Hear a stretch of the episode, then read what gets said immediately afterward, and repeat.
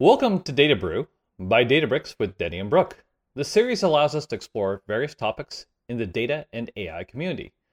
Whether we're uh, talking about da- data engineering or data science, we will interview subject matter experts to dive deeper into these topics.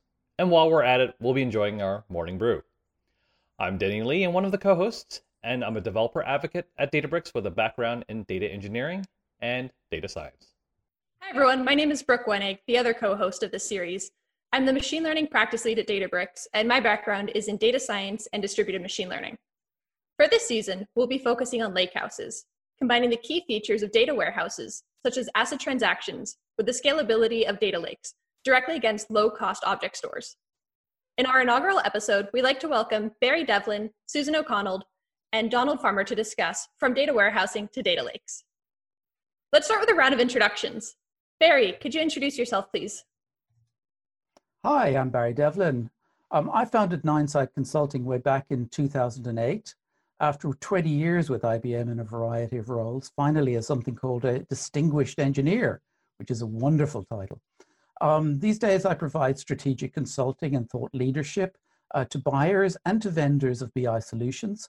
I'm an international speaker, or at least I was until early February or March this year, and I'm the author of two books. Uh, these are Data Warehouse from Architecture to Implementation, which was back in 1997, and Business Unintelligence in 2013.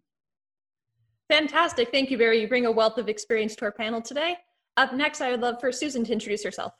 Good morning. I'm Susan O'Connell. I've been uh, in business intelligence, data warehousing for my entire career, so the past uh, 20 years. Um, I started with a very small uh, very great group of people who mentored me through that and um, were was building cubes before I was doing relational databases. So um, I dove right in and um, uh, started teaching and consulting, and I've served hundreds and hundreds of clients over the last 20 years. I've stayed in consulting uh, with various companies as well as being independent, um, helping to write books and curricula around the subject as well as just sharing my knowledge and making sure we're bringing the right solutions to businesses that need the support.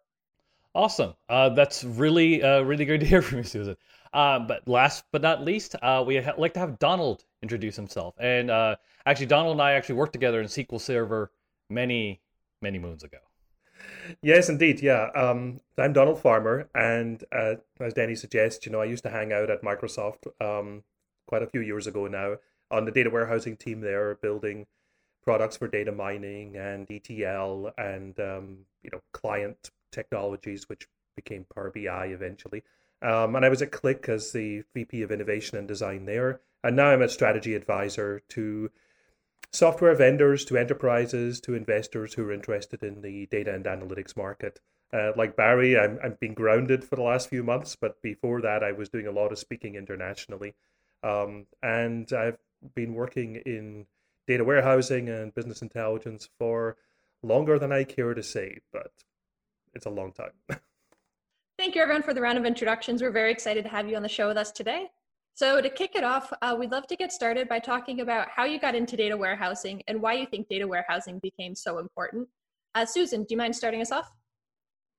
Sure. Well, how I got in is kind of interesting. I uh, I was fresh out of college and got interviewed by um, somebody in my network that uh, tested me on my analytical skills. And when I proved her question to not be accurate, um, I was hired on the spot. Right. So I, I saw the the hole in the question and uh, was it took a little time for her to register that she had asked it wrong.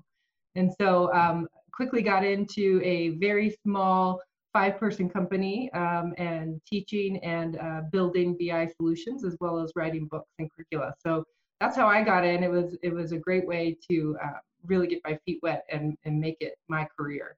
Um, why I think uh, data warehousing became so important is probably because you know in the in the 90s there was such a, a evolution of technology applications um, relational databases were were big and and people didn't realize that that expansion um, caused badly integrated systems, inconsistent answers, and companies were facing a lot of competition and needed to uh, figure out um, how to make better business decisions in a way that was more accurate.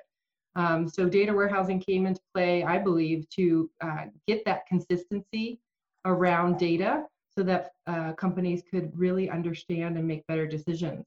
Um, the way that uh, things were being collected at the time were was just popping up everywhere, and so it gave uh, folks a way to structure information and consolidate it in a way that um, was beyond the applications that they're using for transactional systems. By chance, do you still remember that question they asked you as part of the interview process? Oh my gosh, I wish I did. I wish I did. It was just one of those hairy analytical questions. I, I had three of them, right? Got one right. Next one, I was like, nope, not possible. It's just not possible. And she said, honey, you just think about it and we'll talk a little bit in a, in a little while. And I was like, okay. And then, you know, 20 minutes into the conversation, she goes, all right, did you think about it? And I was like, yeah, it's not possible. and she thought about it for a second. She's like, oh my gosh, I totally asked that question wrong. And so I, but I don't remember what it was. No worries. Thanks for sharing your story of how you got into data warehousing. Donald, uh, would you mind sharing your story? Sure. Um, I got into data warehousing through um, through failure. Actually, I was working as a, a consultant and building software and databases for um, essentially rural industries in Scotland. So, so businesses like um, fish farms and farms and, and forestry and so on, and water management for hydro schemes. And the constant problem we had was how do you report over this data um, while the data is actually still in use, while these systems are running. And we hadn't separated out, you know, analytic schemas from operational schemas. We were constantly running into performance problems.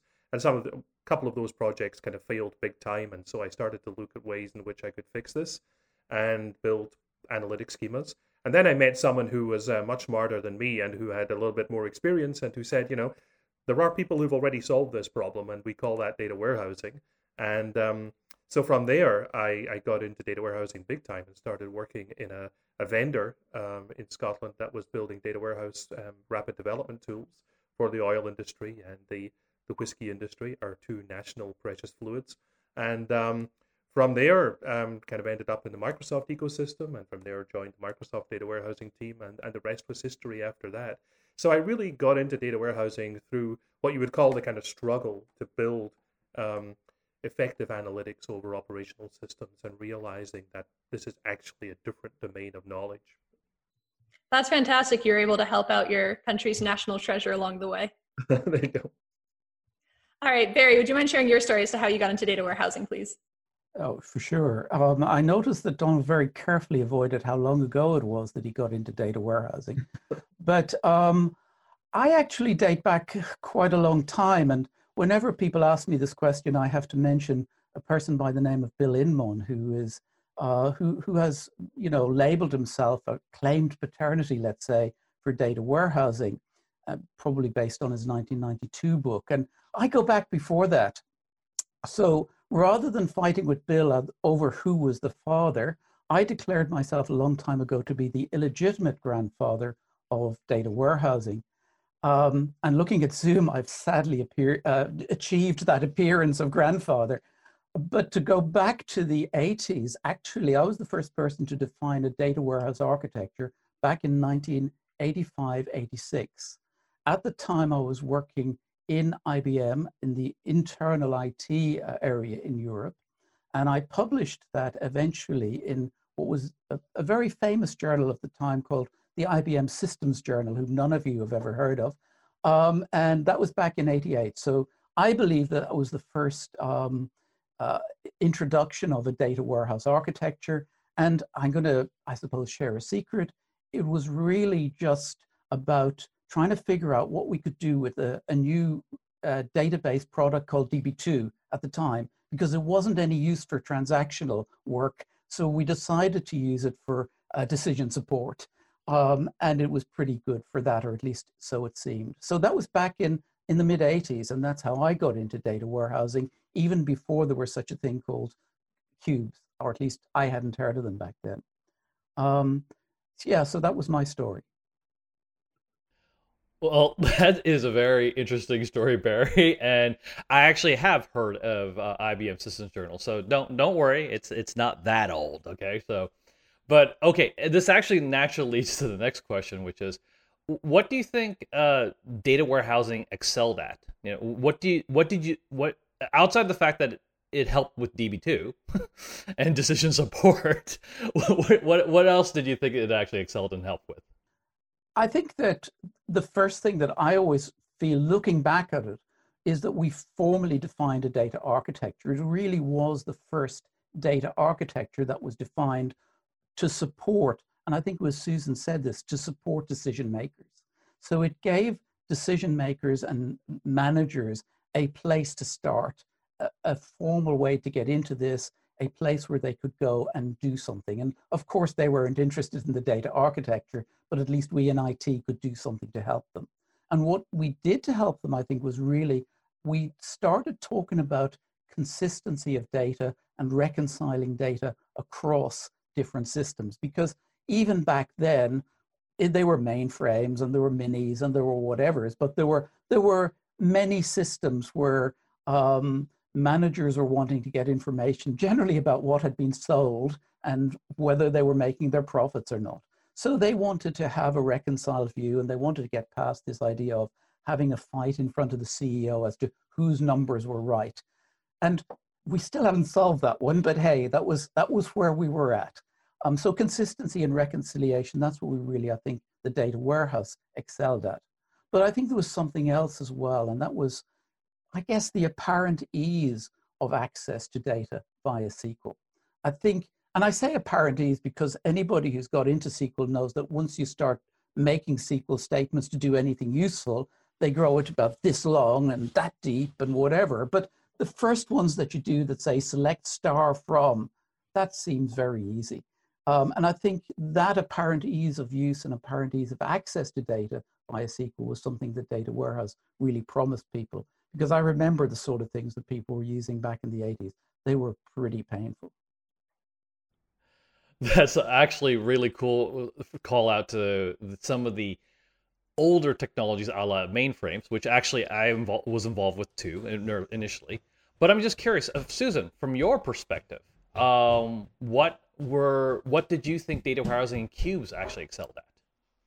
Ah, um, it it allowed folks to really slice and dice information in a way that allowed them to ask questions and dig deeper. So um, it allowed folks to say, you know what, now that I saw that at a high level, can I just drill into it? Can I can I see what's going on behind that at another level?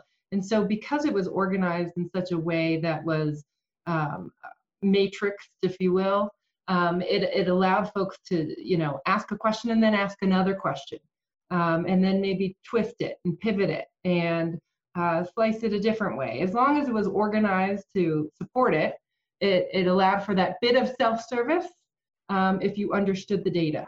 Um, so that was, I think, the first take on not only do I have a way to have the ease of access, like Barry stated, but now I can not just, uh, you know, I don't have to write a select statement. I can click it.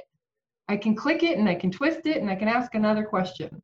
Um, it only went so far, but it did allow you for what you did structure, uh, have that thought process go beyond uh, one SQL statement.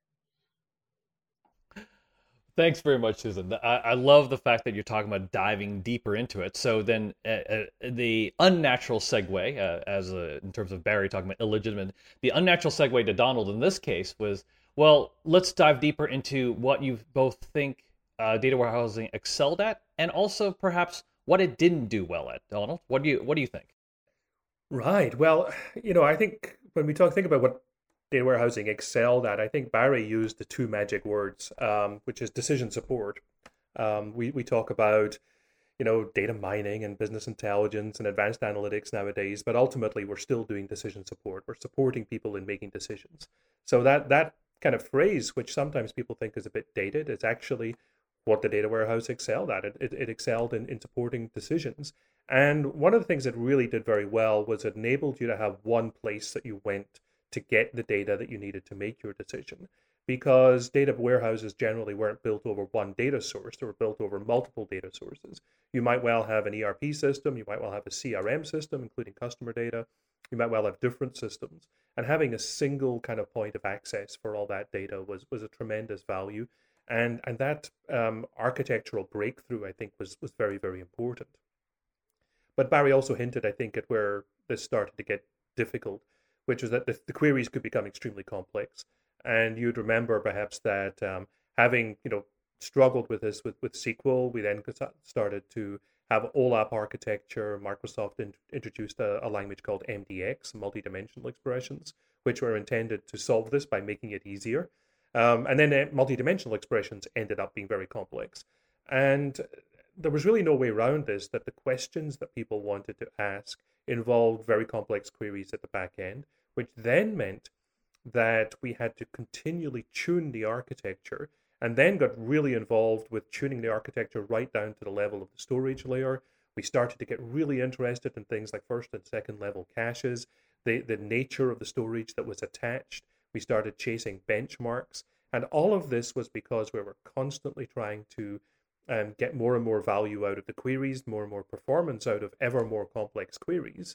And then on top of that, we also didn't address what I think is is been the fundamental problem with data warehouse is that it became complex to maintain this, and I don't think many of us as, as data warehouse architects in the early days understood how constantly enterprises in fact change their architecture, whether it's through merger and acquisition or whether it's through the um, the introduction of new systems, uh, migration of systems it just became difficult to maintain data warehouses, which is one of the reasons that self service business intelligence started to really take off around sort of 2005. People felt they'd solved the data warehousing problem, but now they had the other another problem of how do you manage the constant churn in enterprise data architecture.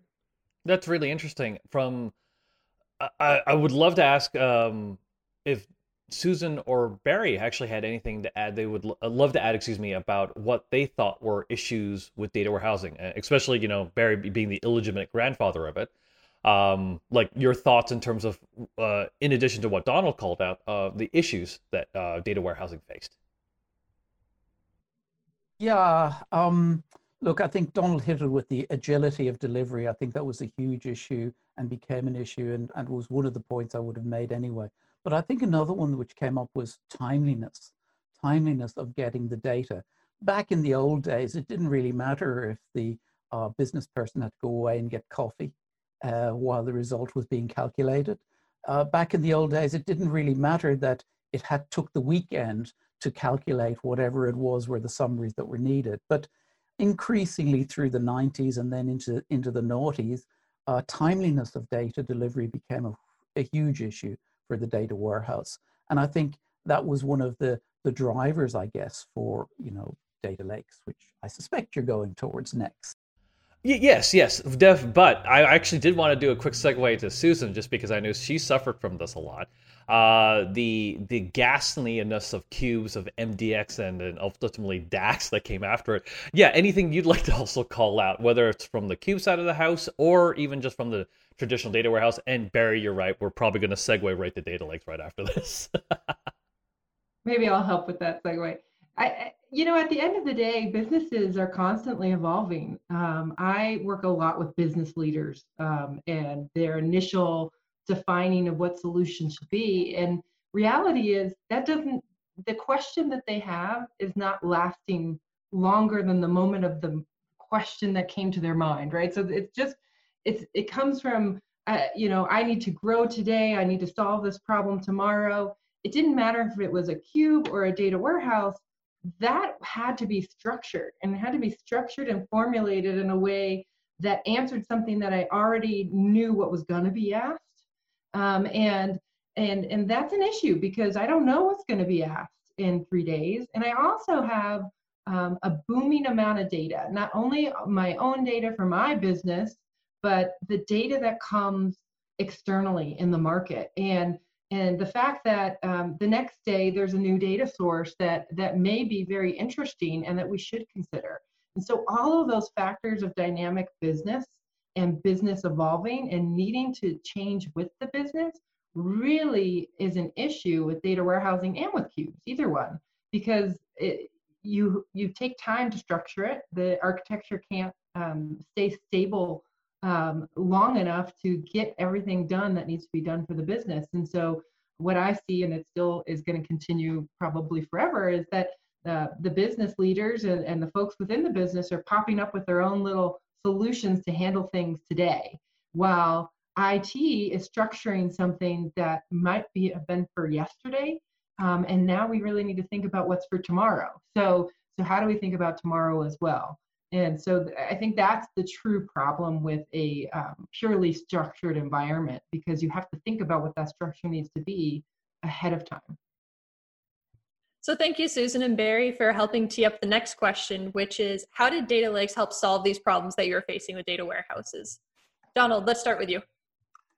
Well, you know, the, the, the fascinating thing about the data lake is the fact that it stores, it stores data more or less in a native format um, which can be very important for scenarios like um, data mining or data science. I came across this very much when I worked on the sort of data mining team uh, at Microsoft, and we had integrated data mining and predictive analytics into the OLAP engine, which turned out to be kind of a mistake uh, for the simple reason that the data that gets into your data warehouse, the data that gets into your OLAP engine, is nearly always um, gone through a process of ETL, it's gone through a process of cleansing and um, transformation to get it into a shape which is suitable for data warehousing.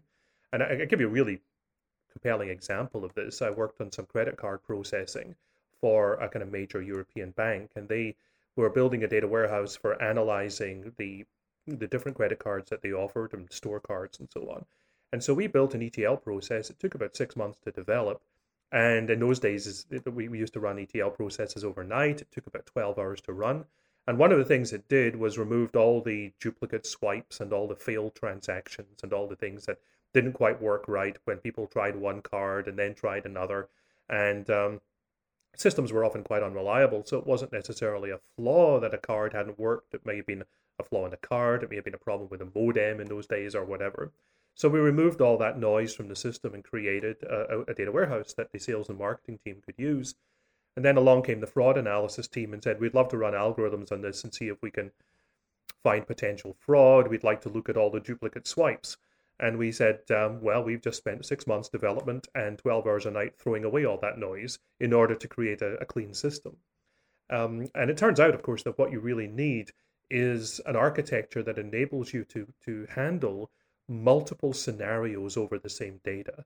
The data that needs to be dirty and, and messy and has all the kind of real world um, complexity in it, and data which is cleaned up to give you a better, compliant, well governed view of the business uh, according to the business rules and the enterprise model that you have. And of course, you can do this in, in different ways. You can create completely different data stores, you can completely create completely different schemas, you can create completely different ETL processes but all of that is expensive, complex, time consuming, and difficult to govern. Or you can put it all into a single environment where the data is stored in a native format or near native format and can then be queried or accessed using different tools for different scenarios. And that's really where the data lake starts to get really interesting as a native store of data at high scale that can be um, accessed for multiple use cases. And um, that's been a very, very attractive proposition we're going to talk about its drawbacks, but that was one of its great advantages to start with. All right, thank you for that nice segue, Donald. Into Barry, could you talk about some of the drawbacks of transitioning into data lakes? Oh, I just wanted to follow up with uh, Donald's uh, great sales job on data lakes. I mean, I really wanted to buy one after that after that pitch. Um, yeah, look, I think one of the things that really when I first heard of data of of uh, data lakes, I really thought, no, come on, guys, re- really, what are you do- doing? And you know, very quickly after they were announced, you know, people started talking about data swamps, um, because that is one of the problems. And I, I think actually I'd want to move away from the word data swamp. I think I'd like to introduce you to something called a data salad, like a word salad. Um, and at least a data salad you can maybe think about getting some tasty morsels out of. The problem is you have to find them. And that's the same problem with the data lake. Um, I think there's a lot of stuff in there, but knowing what it is understanding who put it in there, managing all of the different copies of it that people have bought from the same vendor um, and paid multiple times for the same data. All of those issues really come down to a lack of management and a lack of governance. And I think that's where I see the problems are. And of course, data warehouses are overmanaged and overgoverned. So we've got the we've got the two sides of the coin. I wish I had you making my salad, just putting chunks of avocado in. I, I was thinking of meatier things myself. Teach their own. Um, so, Susan, what things do you think were lost uh, with this transition to data lake? Some things that are inherent properties to data warehouses. Oh goodness, I think they they alluded to a lot of it, but uh, reality is is is you didn't know what you were looking at unless you were that data scientist and really understood not only the business but also the data. So if you didn't have the understanding of both of those things, you were um, in the swamp. You were in there trying to find things that um, uh, are interesting and you may find cool patterns and you might find cool things out but how do you translate that to what it really means? And did you really find it all? Did you really use the right context? There's a lot out there in a data lake and it's very valuable for us to have it and have it at our fingertips a little bit more readily than from the data source. And it it, it is uh, no context. There's no context to it um, unless you can apply it yourself and so without that layer of structure, without that layer of uh, governance, uh, as Barry stated, uh, the person uh, that was trying to get at that data lake was at the mercy of the data lake um, and, and their own knowledge. And so um, I, I, find that you know it took it took those PhDs um, that understood not only their industry, their business, as well as being able to really dig in and, um, you know, I don't think we're ever going to get um, to a place where everybody has the ability to do that. Um, I know we all are trying to drive to this data driven culture and have people understand uh, the, the language of data. And that's getting better and better, but it's not it's it's not perfect and now we're back to a little bit more inconsistencies that we had back in the 80s and 90s as who's right who's right, who did it right, how did they get there, um, and um, now we're all trying to put the context around it after we've after we've done so. And so we're we're back to the beginning. It felt like a little bit. Speaking of doing things right, Donald, you had such an amazing pitch for all of the issues data warehouses did incorrectly and all of the ways that data lakes solved it. What do you think is the most important thing that the data lakes did right? Well, I think they they solved the problem of how do I take all this enterprise data, which I simply don't have time to transform and build into a schema. Um, how do I store that in a way that can still be accessed for analytic purposes at some point, or or even for operational purposes, but primarily for analytic purposes? And uh, that was kind of fascinating because our, our answer to that previously about you have to get it into, say, a relational schema requires you to have already modeled um, some scenarios that you want to use, and yet we just don't know what the scenarios are um, that that are likely to come up. And you know, nobody, for example, had you know pandemics on their radar for this year, and so nobody had those analytic problems of what happens when you know your market is affected to the extent that it has been. So trying to predict in advance all the use cases that you're going to have was just it's impossible really, and it and it's proved to be impossible.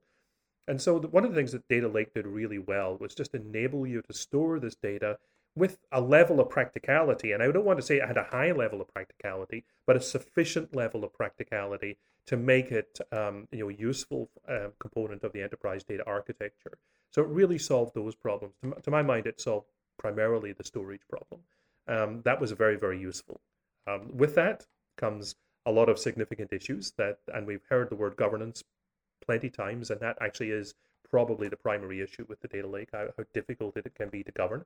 Um, but but the problem it solved was the ability to store data in a format that made it accessible for, for, for all the uses that arise and could arise. Perfect. Um, this what you're talking about sort of naturally leads to our segue to uh, the emergence of data lakehouses, like the bringing of database management functionality, uh, for, especially from the manageability aspect of things, um, from data warehouses down to data lakes, you know, in terms of cheap uh, cloud object stores or just object stores in general. Um, I- I'm going to go to you, Barry, first. Like, you know, what do you think makes sense in this realm, right? As we try to merge these two concepts together. I'm not actually looking for a tech proposition here. I'm actually looking for conceptually what we have to understand about that uh, trying to apply data warehousing functionality to data lakes right uh, it, from more from a concept uh, perspective not from a like you know specific tech perspective that is i think there's a problem trying to do what you're saying you want to do because i think there are two issues that we're talking about um, one is about the need to have well structured well governed well governed well understood data. And that takes work. You have to do that up front. And then you have this need, as Donald just explained so nicely, to have this unstructured, unmanaged, unplanned data. And I'm not sure that you can do both of them in the same place, the same thing. So the way that I was always looking at it from the time I started writing business on intelligence was to say, we need both. We need a warehouse and we need a lake, whatever we call them because they have different characteristics. So what that would mean is that we would have to have complementary functionality in an integrated architecture. And I was, when I read first about data lakehouse, I thought, mm, I'm not so sure about that because I think they don't really sit very well together. And I was, when I was thinking about this, this uh, session, I was, I came up with this, and Donald, I apologize in advance. I was thinking about tree hives versus beehives.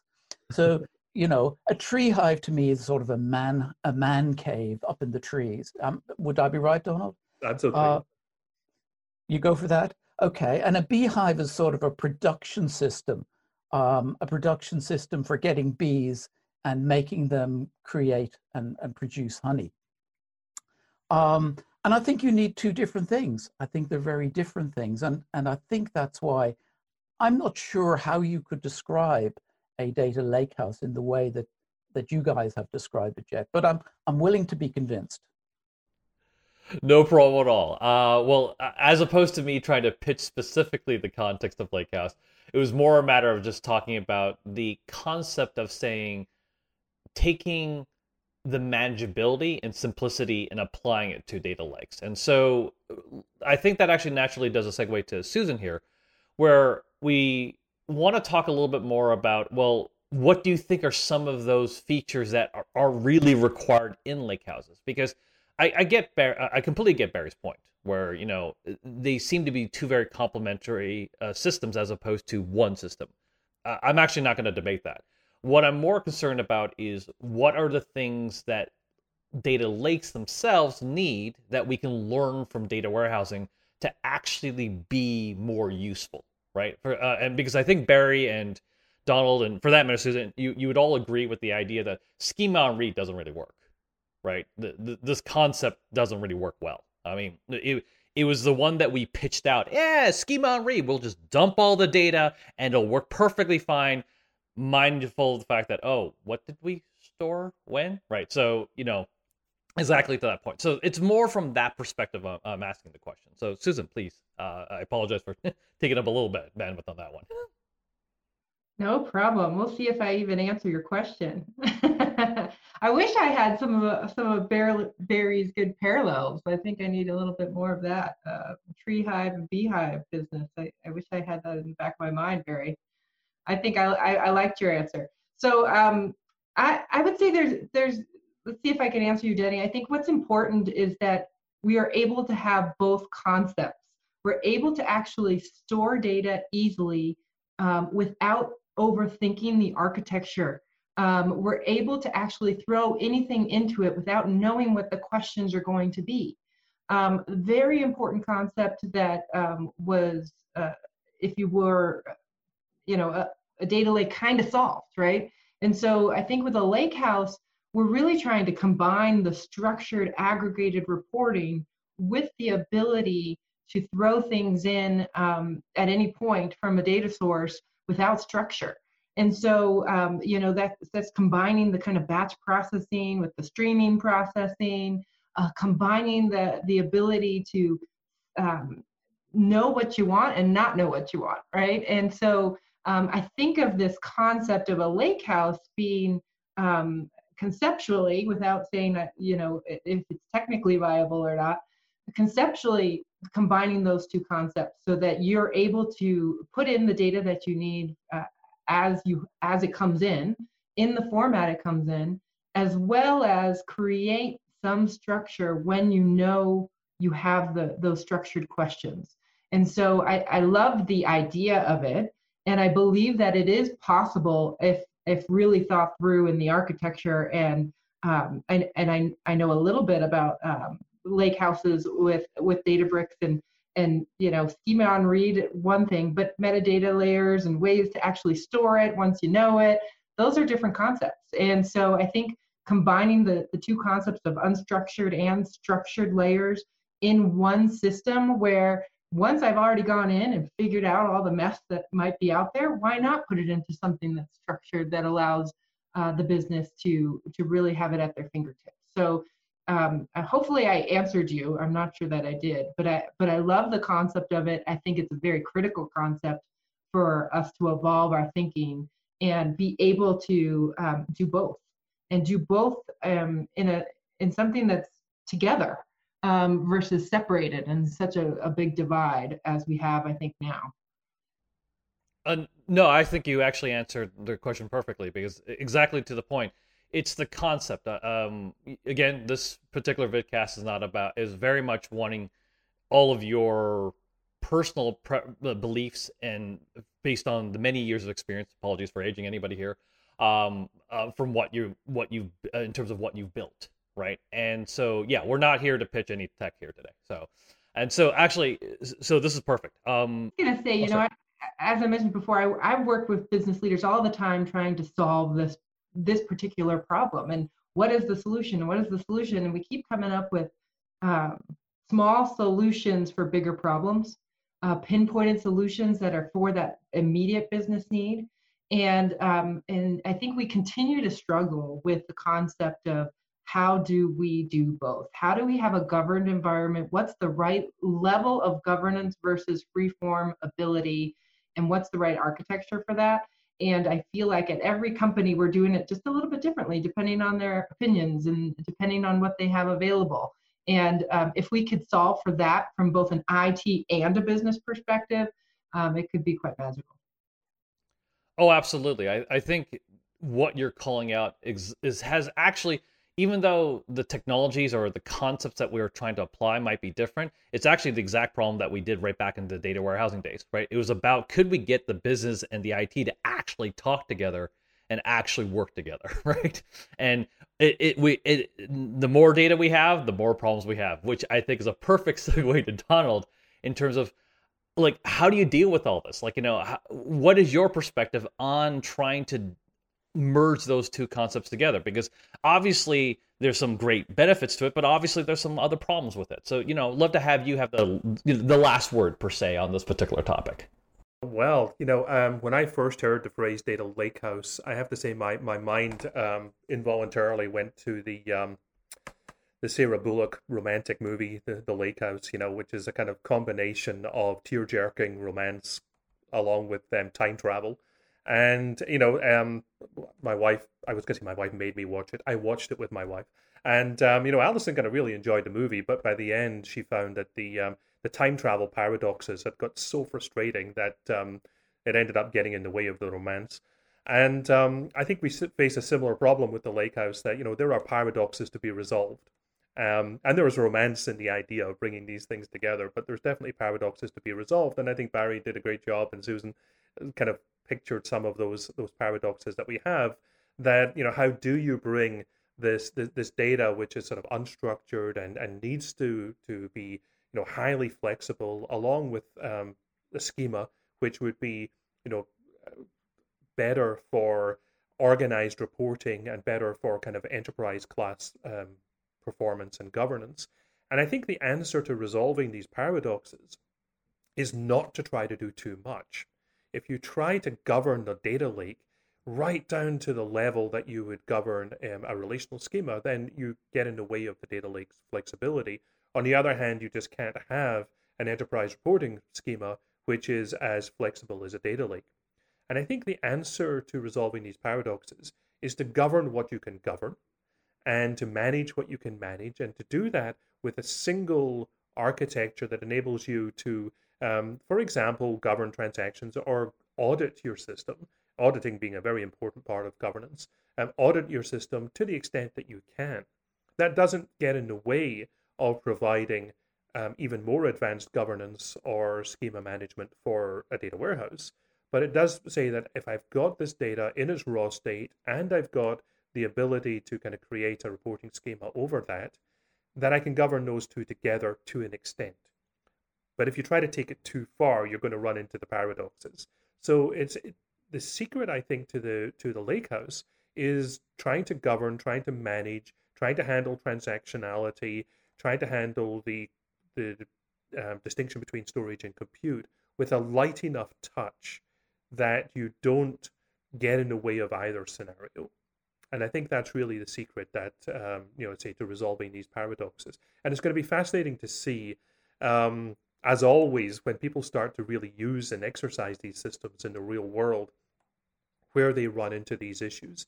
But I expect one of the issues that we're going to see very quickly, which can be resolved not necessarily in a technical way, but um, I think as Susan suggests in a kind of um, business strategy point of view, is the attitude that we take towards these systems. And one of the changes I always suggest that we need um, as um, IT departments or as, as enterprise data managers is that we need to change our attitude from being gatekeepers of systems to being shopkeepers of data. Rather than trying to kind of prevent bad things from happening in every, in every circumstance, view it instead of how do we actually provide data to people with sufficient governance for them to be able to, to, to use it with flexibility, but with a light enough touch that we're not over managing the system. And that's the I say that's the paradox that needs to be resolved, and it's going to be fascinating to see the compromises and the um, the successes that people have in the real world as they start to, to put these systems into production. Could I just segue there from from what Donald was saying because I think I think Donald you've put you've you've put your finger on it. Um, we in the IT industry always seem to go to what's the technology to use. Mm. What are we going to do? Is it going to be a NoSQL database? Is it going to be relational? Should we put it on Hadoop? Should we put it on Oracle? You name it, right? And I think the, the answer is, is not that at all. We've got to deal with information management. We've got to deal with governance. We've got to deal with meaning and semantics. We've got to deal with organizational issues rather than technology. And when we do that, I think then we can we can do what we want to do. And if, if the lake house includes all of those thoughts and all of those aspects, then it is a really good uh, and useful meme that we can talk about and that we can build on. Um, if, on the other hand, it becomes another debate about whether it's a Hadoop or whether it's got whether it's on the cloud, then we're back to where we were um, 20 years ago, and I don't think that's where we want to be. It, we really do have to, I feel, you know, get beyond what I what what some people have called techno chauvinism, um, and really start thinking about the the people aspects of how we do this. And that I don't mean just the people aspects in the business. I also mean the people aspects uh, in IT because we're people too, right? Um, and and we need to we need to be thinking about all of those the, all of those personal aspects. I think the personal aspects are just as important or even more important than the technical aspects. And this comes up all of the time in data science. I love to give the example of I can build you the best model to predict brain cancer, but who cares if the doctors don't trust it, they're not going to use that model. And so I think the people problem is just as important as the technical problem. And I loved all of the analogies throughout it, especially being shopkeepers of data rather than gatekeepers of data. So I do want to thank all of you for your time. I know you're all very busy and it's been great to have you on the Data Brew vidcast series. So I just wanted to thank you once again, Susan, Barry, and Donald for sharing all of your expertise, your time, and also all of your analogies. I'll never think of a salad the same way again, Barry. thank you very much. Thanks for having me. Thank you. Thanks, everyone.